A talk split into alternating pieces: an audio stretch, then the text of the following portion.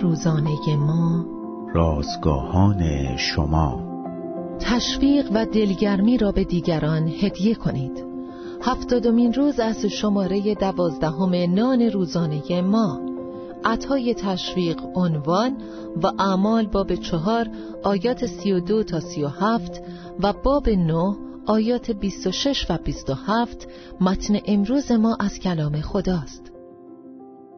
ترانه قدیمی مرلی هاگارد اگر از دسامبر جان سالم به در ببریم داستان مردی است که از کارش در کارخانه اخراج شده و برای خرید هدایای کریسمس دختر کوچکش پولی ندارد هرچند ماه دسامبر قرار است شادترین ماه سال باشد اما زندگی او به نظر تاریک و سرد می آید.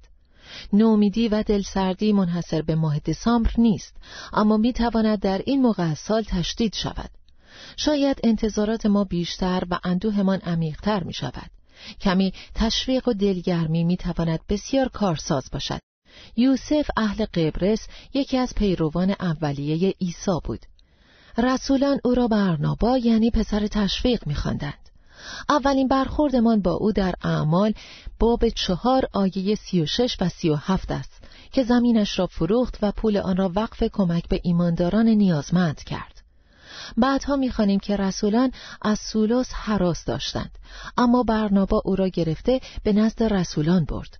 سولوس که بعدها پولس خوانده می‌شد پیش از آن میکوشید مسیحیان را بکشد. اما برنابا از او به عنوان کسی که مسیح دگرگونش کرده دفاع کرد.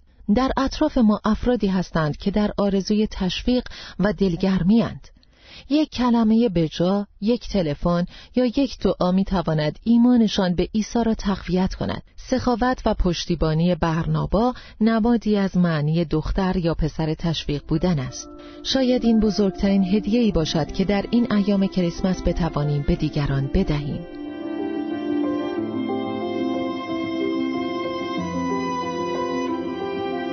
کلیه حقوق متن این اثر متعلق به انتشارات جهان ادبیات مسیحی است.